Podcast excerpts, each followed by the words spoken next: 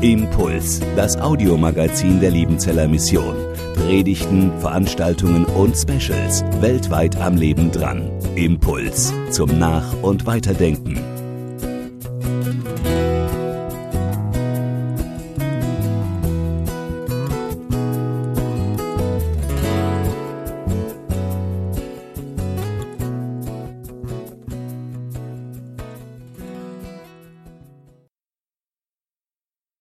Klausita, sehr schön, dass du da bist. Ich habe mir überlegt, um dich vorzustellen, wird eigentlich ein Wort reichen, Evangelist. Du warst zwar auch Leiter der Zeltmission, Leiter der Deutschlandmissionare, Leiter der Studien- und Lebensgemeinschaft hier bei der LM, aber du warst immer Evangelist und bist es auch geblieben, jetzt auch im Ruhestand, Menschen zu Jesus einzuladen, das ist deine Berufung, deine Passion. Jetzt habe ich doch irgendwie schon vieles gesagt, aber Evangelist hätte auch gereicht, oder? Ja, genau. Äh, Retro sagt man glühende Retterliebe. Ey, und das bringt's. Leute zu sehen, die nicht beten können und die genauso durch müssen wie du und ich, aber eben ohne Jesus und die ohne Jesus sterben müssen. Also mich bewegt's immer wieder aufs Neue.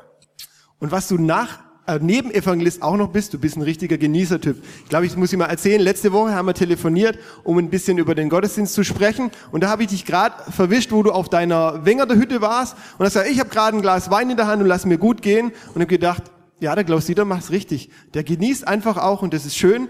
Und was kannst du alles noch außer ein Glas Wein und deiner Hütte genießen? Was ist für dich das Schöne im Leben? Das Schönste sind die strahlenden Augen von denen, die zum Glauben kommen. Hey, das ist ein Glück.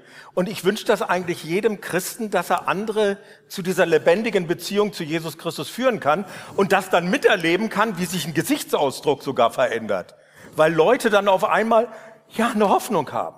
Aber ich genieße, wie gesagt, auch wenn ich in der Schweiz sitze und so ein 4000er vor mir habe, nette Leute um mich rum, zum Beispiel meine Frau oder irgendein Menti. Also einfach toll. Oder vorhin, schon allein das Autofahren. Ich habe 160 PS. Tja! Und dann aus der Suppe von Karlsruhe, wo es total bedeckt war, hier in den Schwarzwald zu fahren und zu erleben, wie die Sonne scheint, das sind Glücksmomente. Also, dass hier im Tal in Liebenzell die Sonne scheint, das ist eher eine Seltenheit. Aber du, du hast Heute, wahrscheinlich, wahrscheinlich, heute. wahrscheinlich zu dem Thema und mit dir passend hat's äh, das auch eingerichtet von mir. Wunderschön. Du hast jetzt ein paar Sachen schon gesagt, was für dich Glück ausmacht in deinem Leben. Aber würdest du sagen, jetzt so an die anderen, gibt's ein, gibt's ein Rezept fürs Glücklichsein irgendwie? Wenn du mich fragen würdest, Klaus-Dieter, wie geht's dir? Dann könnte ich fünf Minuten sagen, wie schlecht es mir geht. Ohne zu überlegen. Und das wäre auch richtig. Aber ich kann auch fünf Minuten reden von dem, wie gut es mir eigentlich geht, im Gegensatz zu anderen und was weiß ich was. Also ich glaube, es kommt auf die Blickrichtung an, auf das, auf was ich mich fokussieren lasse oder mich selber drauf fokussiere, nämlich auf all das, was uns zum Kotzen irgendwo bringt oder was uns eben mit Freude erfüllt. Ja, es gehört beides zum Leben, so ist dazu. Und, und wie kann es gelingen, dass man dann eben, hier gibt ja auch die Redewendung, Glas, äh, halbes äh, Glas voll, Glas leer. Ähm, wie kann es einem gelingen, dass man den Blick fürs Positive auch hat? Als ich hier nach Bad Liebenzell an die Hochschule kam, damals zur Hochschulgründung, habe ich Ulrich äh, Giesikus, diesen Professor hier, erlebt und als Norddeutscher fand ich sowas von befremdend. Der ist ja genial, aber der heult auf der Bühne, wenn es danach ist. Also der weint. Ich habe gedacht, ich bin ja preußisch erzogen, in der Öffentlichkeit heulen als Mann geht gar nicht. Aber es hat mir unheimlich geholfen, dass auch in meinem Leben ähm, ich weinen konnte. Zum Beispiel, ich habe eine Krebs-OP hinter mir. Als ich in der Reha war, ich habe viel geheult. Mann, oh Mann, wenn dann alle sagen, ah, das muss gehen, das geht bei jedem, aber mir, mir, mir ging's nicht. Ich weiß noch, auf meinem Therapieplan stand dann äh, therapeutisches Gehen. also da, da wird man gezwungen, im Kurpark mit anderen äh, zu gehen, weil manche verkriechen sich ja nur. Ich hatte vorher geheult, aber ich dachte, Mauer als Norddeutscher, als Mann, so in der Öffentlichkeit, geht gar nicht. Hab mir Wasser ins Gesicht, weil ich dachte, dann sieht man nicht, dass ich geheult habe. Und naja, bin dann runter zum therapeutischen Gehen. Kam dann einer neben mir, 28-jährig, guckte mich an und sagte, Klaus Dieter, gell, du hast gerade auch geheult. Na, ich sagte, sieht man das echt? Sagt er, ja, aber bei dir ist was anders. Und ich gesagt, oh, warum was ist anders? Und dann sind wir zurückgeblieben, haben uns auf eine Parkbank gesetzt und dann erzählte mir der 28-Jährige, dass er Hodenkrebs hatte, beide Hoden entfernt, hat keine Freundin, wird nie Kinder zeugen können. Und er guckte mich an und sagte, Klaus Dieter, hoffnungslos. Und bei dir? Na, ich gesagt, ja, du, ich habe schon alles hinter mir im Grunde. Ich könnte auch aus diesem Leben scheiden. Aber ich habe mich gerade, als ich mich ausgeheult habe, auch an Jesus gewandt und habe gesagt, Gott, mach was draus, mach das Beste draus. Und dann guckte er mich an und sagte, wahrscheinlich ist es das, was bei dir anders ist. Das will ich auch haben. Und dann habe ich gesagt, den brauchst du nämlich, Jesus Christus. Und dann hat er sich doch tatsächlich auf der Parkbank dort in der Reha bekehrt. Hat ganz klare Sache gemacht, sein altes Leben abgelegt und hat Jesus sein Leben anvertraut. Und ich bin so gespannt, was Jesus aus seinem Leben macht. Und deswegen, ich glaube, diese, dieses Glück ist nicht immer, dass ich nur lache oder lächle oder dass mir gut geht, sondern das Zufriedensein, das Geborgensein, das hoffnungsvoll in die Zukunft gehen. Und das sehen andere auch. Genial. Also ich, ich staune jedes Mal wieder, wenn ich von dir höre, ähm, wie es Jesus auch schenkt, in allen möglichen Situationen, ähm, dass du mit den Menschen über ihn sprechen kannst, dass sie ihn finden und ähm, ja, dass du das wirklich auch so authentisch lebst, dieses es gibt Phasen, wo es einem echt dreckig geht und dann gibt es auch schöne Phasen und beides gehört zum Leben dazu. Ähm, und du, du kriegst es auch irgendwie, irgendwie so richtig unter. Und ich finde es voll spannend, dass du dir als Lebenswort rausgesucht hattest, 1. Thessalonicher 5, Vers 16 bis 18. Seid alle Zeit fröhlich, Betet ohne Unterlass, seid dankbar in allen Dingen, denn das ist der Wille Gottes in Christus Jesus für euch. Wir hören nachher deinen Impuls dazu noch. Aber vorab schon, wir haben jetzt gerade auch von den Phasen in deinem Leben schon ein bisschen gehört. Und ich glaube, da gab es ja noch viel mehr, wo es auch wirklich schwierig war. Jetzt sagt Paulus hier, seid alle Zeit fröhlich. Wie passt das überhaupt zusammen? Geht es, geht es irgendwie? Ja, dieses Fröhlichsein äh, ist eine innere Einstellung, glaube ich. Das ist nicht, dass es einem gut gehen muss. Und mit Jesus leben bedeutet ja nicht, dass das Leid nicht mehr da ist, sondern mit Jesus leben bedeutet, dass im Leid Jesus da ist. Und sich darauf zu fokussieren, ähm, bringt immer eine gewisse Freude. Ein so ein ganz altes Retro-Kirchenlied, äh, in dir ist Freude, in allem Leide. Boah, das hat was weil Jesus das schenken kann. Und deswegen Freude ist letztlich ein Geschenk, wenn wir in Galater 5, Vers 22 reinschauen, Frucht des Geistes. Cool. Wenn wir jetzt nochmal zum, zum, beim Thema Freude genießen bleiben, gibt es auch irgendwas, du hast vorher schon ein bisschen gesagt, was du genießen kannst. Gibt es auch was, was man beim Genießen aufpassen muss? Gibt es da irgendwelche, naja, Regeln ist das falsche Wort, aber irgendwas, wo du sagst, naja, nur so funktioniert eigentlich Genießen? Gut, unsere Gesellschaft hat äh, Goethe ganz besonders geprägt. Und Goethe war ja ein Lebemann, er hat dann den Satz geprägt, genießen macht gemein. Hey, und er war gemein, weil er auf Kosten anderer sich bereichert hat. Und ich glaube, das ist das auch für uns als Christen, was uns aber auch befreit. Nicht auf Kosten anderer genießen, sondern genießen, wenn Gott uns beschenkt, um dann auch wieder Kraft zu haben in anderen Situationen, wo es eben dreckig geht. Wir hören jetzt gleich deinen Impuls, aber eine Frage habe ich noch und zwar, kannst du Bibellesen genießen? Macht dich Bibellesen glücklich? Nein, nicht immer. Ey, nicht immer. Meistens nicht. Aber ich vergleiche das mit dem Essen. Äh, ich esse gern. Seht das? Äh, und schmeckt manchmal, auch gerade gestern meine Frau wieder, was sie gekocht hat. Boah, Krautwickel. Boah, ich könnte mich reinsetzen. Aber dann gibt's halt auch anderes Essen. Und also trotzdem wenn, wenn du mal nicht bei deiner Frau isst, sondern woanders. Ja, genau. Und dann trotzdem esse ich, weil ich weiß, brauche ich. Und genauso auch beim Bibellesen. Natürlich, da gibt's Highlights. Ey, hier bei der Vorbereitung. Oh, diese, diese Entdeckerfreude ist einfach nur gut. Äh, aber eben, es gibt dann auch das, dass ich den Tagestext wie jetzt in Josua lese und denke, boah, was hat das mit mir zu tun? Jetzt kommt dein Lebenswort, das viel mit dir zu tun hat und wir freuen uns auf deinen Impuls. Vielen Dank dir. Dankeschön. Glück, Genuss, Lebensfreude. Ja, ich will noch mal diesen Bibeltext vorlesen. Er erscheint auch hier. 1. Thessalonicher 5, 16 bis 18. Freut euch alle Zeit. Betet ohne Unterlass. Seid dankbar in allen Dingen, denn das ist der Wille Gottes in Christus Jesus an euch. Drei Punkte ist logisch, ha, bietet dieser Text auch, ohne dass man lange bohren muss. Erstens, freut euch. Wenn ich dir das so sage oder wenn mir das ein anderer sagt, wo soll ich da auf den Knopf drücken, um mich zu freuen? Gibt es da einen Hebel, den man umlegen kann? Wir brauchen einen Grund. Und ich bin ja hier, wo Griechisch gebüffelt wird. Oh, ihr habt jetzt auch hinter euch, ihr im ersten Semester, ne? Äh, die erste Prüfung. Gnade und Freude hat im Griechischen dieselbe Wortwurzel. Charis und Chara, das ist aus demselben heraus. Und deswegen, um Grund zu haben zur Freude, braucht man das Evangelium. Braucht man das, dass das Gnade, dass Gott sich herabneigt, unverdient in meinen und deinen Alltag eintreten möchte und uns durchbringen möchte und uns beschenken möchte auch mit so viel. Gnade und Freude also die gleiche Wortwurzel. Und deswegen auch, wie sieht's bei dir aus? Hast du diese Gnade schon dankbar angenommen, dass da ein Gott ist, der sich zwar nicht aufzwingt, aber der das Leben mit dir teilen möchte, der durch das Sterben durchgehen möchte bis hin zu dieser Party ohne Ende. Freude ist letztlich keine Frage des Gefühls. Natürlich, es ist auch Veranlagung. Ich bin vielleicht ein bisschen mehr so als Sanguiniker, so diese frohen Hüpfer.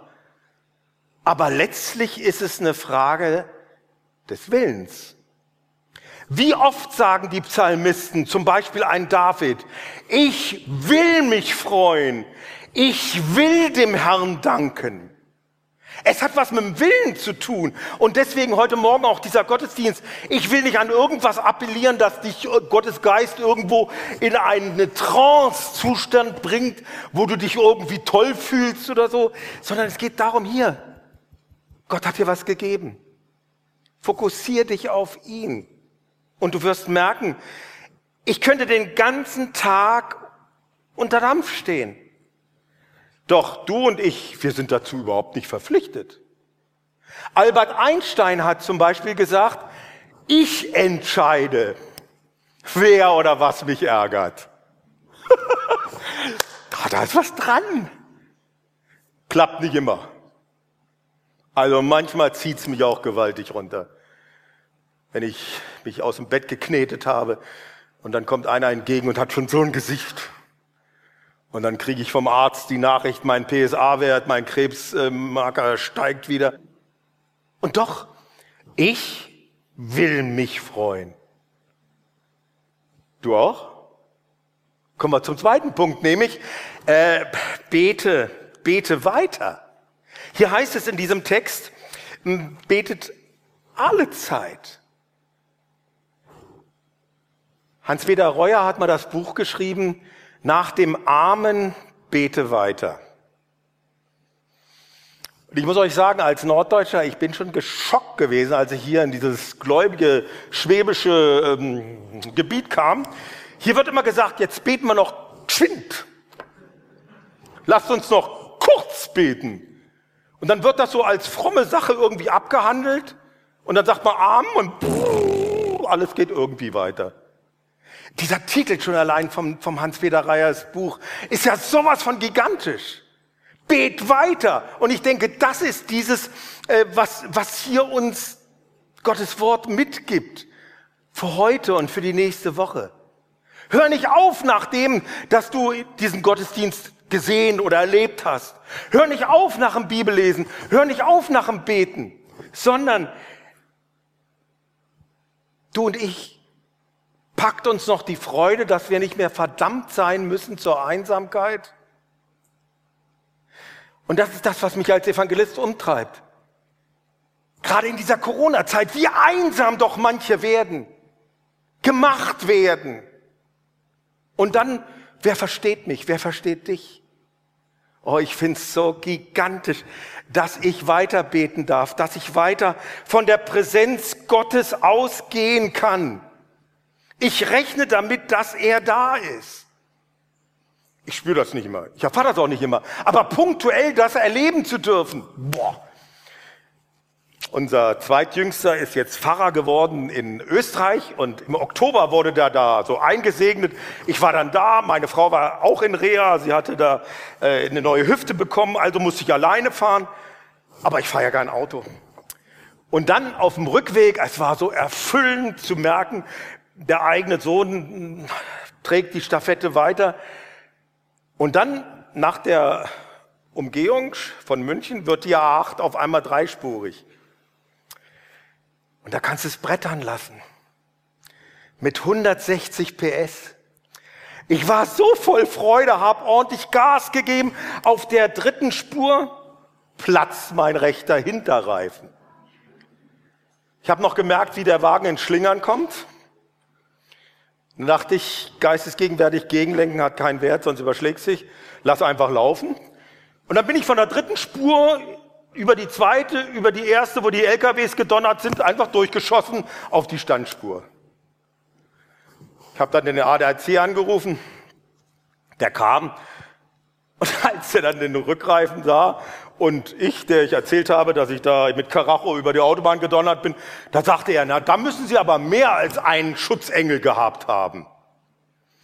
Habe ich gesagt, na ja, mit Schutzengel, ich weiß nicht, theologisch nicht so ganz das, was ich da irgendwo in der Bibel lese, aber ich habe nicht nur ein oder zwei Schutzengel gehabt, sondern Legionen von dienstbaren Geistern. Diese Engelwelt. Und dann vor allen Dingen habe ich gesagt, und dann noch den dreieinigen Gott, den hatte ich auch dabei. Hey, wie willst du in die nächste Woche gehen? In diesem Wissen seiner Präsenz? Dann bet doch weiter. Erlebe es viel bewusster. Kommen wir zum dritten. Genießt dankbar. Hier heißt es, seid dankbar in allen Dingen. Wir kommen ja von Weihnachten her und wir haben ja acht Enkel, meine Frau und ich. Hey, das war wieder was. Diese strahlenden Augen auch von den Kids zu sehen, als sie da unterm Weihnachtsbaum die Geschenke liegen sahen und dann so ahnten, das ist wohl ihr Geschenk. Stellt euch doch vor, ich als Opa, hätte dann unserem fünfjährigen einen Enkel eine Eisenbahn gekauft. War nicht so. Ich glaube, Eisenbahn, weiß nicht, ob das heute noch in ist. Heute hm, hat man mehr so irgendwelche Gestalten, wo man nicht weiß, äh, was das ist. So mit einem Auge und so. Aber ist ja egal. Jedenfalls hätte ich eine Eisenbahn geschenkt und äh, mein Enkel hätte gesagt, oh Opa, nachdem er es ausgepackt hätte. Toll, Danke. Oh Opa, du bist der Beste. Oh, wie wunderbar. Aber hätten nicht mit der Eisenbahn gespielt. Also ich glaube, ich hätte gedacht, naja, war wohl der Griff irgendwie ins Klo, dass ich da daneben lag mit einer Eisenbahn. Wenn der Kerle die Eisenbahn genommen hätte und hätte vergessen, Danke zu sagen, aber hätte einen ganzen Heiligabend und die ganze Weihnachtszeit mit der Eisenbahn gespielt, ich als Opa, ich hätte mich riesig gefreut. Und deswegen, genießen ist die einfachste Form der Dankbarkeit. Ich wünsche es dir heute, dass du nicht auf Kosten anderer, aber aus dem, dass du siehst, wo Gott dich beschenkst, äh, genießen kannst. Wo du ihm dadurch Danke sagst, dass du lebst und was du und ich, was wir alles in diesem Leben haben und dass das ja sogar noch weitergeht über die Schwelle des Sterbens drüber weg. Hier heißt es vor allen Dingen in diesem Bibeltext, dankt in allem, nicht für alles. Hey, das wäre unmenschlich, oder? Wenn ich als Christ sagen müsste, wenn ich irgendwie was ganz Beschissenes erlebe, hab Dank, oh Gott, das ist so toll jetzt. Dankt nicht für alles, steht hier, sondern so realistisch, dankt in allem. Ich hatte eine Bauch-OP und ich weiß noch, oh, mir ging so dreckig wie nur was. Kam gerade aus dem Aufwachraum. Mein Bettnachbar wurde auch reingeschoben, auch Bauch-OP. Und dann lagen wir da, wir hatten uns noch nicht mal vorgestellt gegenseitig, kamen äh, die, die netten Frauen da rein, die osteuropäischen netten Damen mit dem Mittagessen. Sauerkraut, mit Ripple und Kartoffelsalat. Äh, Sauerkraut nach einer Bauch-OP. Er guckte dann rüber und hat zu mir gesagt, äh, dürfen wir das überhaupt essen? Ich habe gesagt, weiß ich auch nicht. Aber ich bin Pastor, jetzt beten wir mal.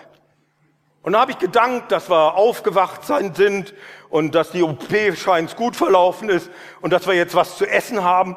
Ich habe gesagt, Gott, ich weiß zwar nicht, ob wir es vertragen, aber hab Dank einfach, du wirst uns jetzt weiterleiten. Amen. Keine Reaktion von ihm. Gut, wir haben dann auch nicht Sauerkraut gegessen. Wir haben nur so ein Joghurtle gegessen. Das war so, alles andere da war uns schon vom Angucken schlecht. Wir haben ja dann viel miteinander geredet, weil wir nicht schlafen konnten. Und dann guckte er mich, nachdem wir schon beim Du waren, an und sagte, du, du hast fürs Essen gebetet und gedankt? Habe ich gesagt, na klar, ich bin doch so beschenkt von Gott. Und dann sagt er, das könnte er überhaupt nicht nachvollziehen. Damit könnte er überhaupt nichts anfangen. Er wäre in Berlin aufgewachsen, sein Vater, die vier Kinder, die sie waren, immer missbraucht. Die Mutter, Alkoholikerin, merkte das, aber konnte nicht eingreifen, war zu schwach.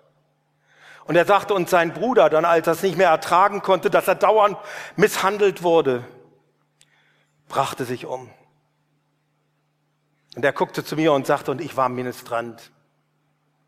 Ich war einer, der in der katholischen Kirche im Gottesdienst mitgemacht hat, sogar als Akteur. Was habe ich zu Gott geschrien und er hat nicht eingegriffen. Und er sagt, und dann habe ich mich von diesem Gott verabschiedet. Hab aber nicht den Weg meines Bruders des Selbstmords gewählt, sondern ich habe gesagt, und ich schaff's. Was sagst du dann? Am besten gar nichts. Auf jeden Fall er war verheiratet mit einem Mann durch die ganze Situation, die er als Kind erleben musste. Und als sein Mann dann kam, stellte er mich ihm vor und sagte, du, das ist mein Krankenhausfreund. Der Klaus Dieter, der ist Pastor. Da sah ich schon, wie bei dem die Gesichtszüge irgendwie entglichen. Und da sagte er aber mein Bettnachbar, aber der ist anders der kennt Gott persönlich. Hey Leute, und das war's. Was haben wir miteinander geredet? Und dann, wir hatten noch diesen Blutbeutel, kennt ihr das? Und Nachthemd, fünfte Stock in Stuttgart, guckten runter und sahen, da ist eine Tankstelle. Dann sind wir im Nachthemd mit Blutbeutel durchs Krankenhaus, über die Straße, in die Tanke rein und haben Piccolo getrunken. Ob das so ganz erlaubt war, weiß ich nicht, aber es war einfach toll.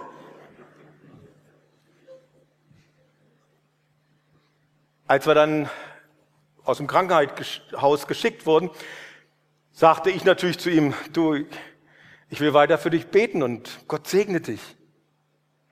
Und dann sagte er, ist in der Forschung bei Daimler, ganz hohes Tier, die Macht des Universums sei mit dir. Starbucks oder so. Aber er meinte das aus vollem Herzen. Aber du und ich, wissen wir nur von einer Macht im Universum oder kennen wir Jesus persönlich? Fang heute an, dich ihm anzuvertrauen, dein Leben ihm zu schenken und du wirst merken, in allen Dingen das zu erfahren, dass er da ist.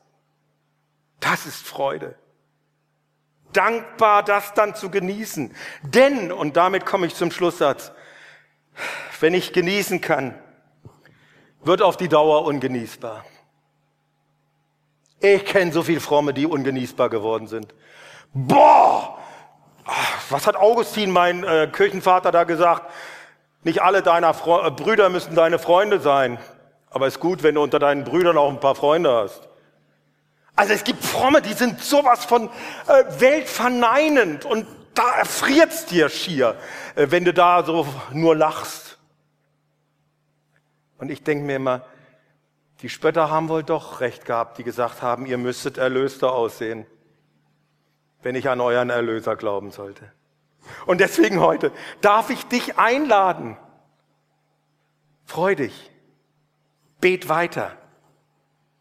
Genieß doch dankbar. Amen. Ich möchte mit uns beten. Herr Jesus Christus, ja, und das ist es. Nicht alle Zeit lachen. Auch nicht, dass alle Zeit alles glatt geht. Die Illusion haben wir schon alle aufgegeben. Aber wie gut, wenn wir dich nicht aufgegeben haben. Denn dann willst du etwas wirken bei jeder, bei jedem Einzelnen heute und in der nächsten Woche und dann nachher auch über die Schwelle des Sterbens. Wir werden dich erleben dürfen. Manchmal auch im Gefühl, so als Draufgabe, denn du weißt, dass wir kreatürlich sind und das mal brauchen. Aber wir dürfen uns vor allen Dingen auf dich jetzt einlassen. Du hörst, Herr, was die eine, was der andere, was wir in der Stille dir sagen.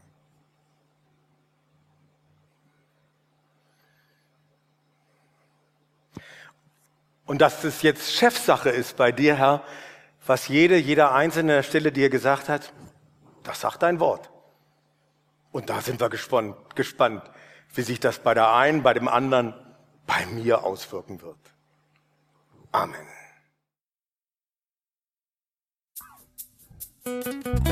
Impuls ist eine Produktion der Liebenzeller Mission. Haben Sie Fragen? Würden Sie gerne mehr wissen?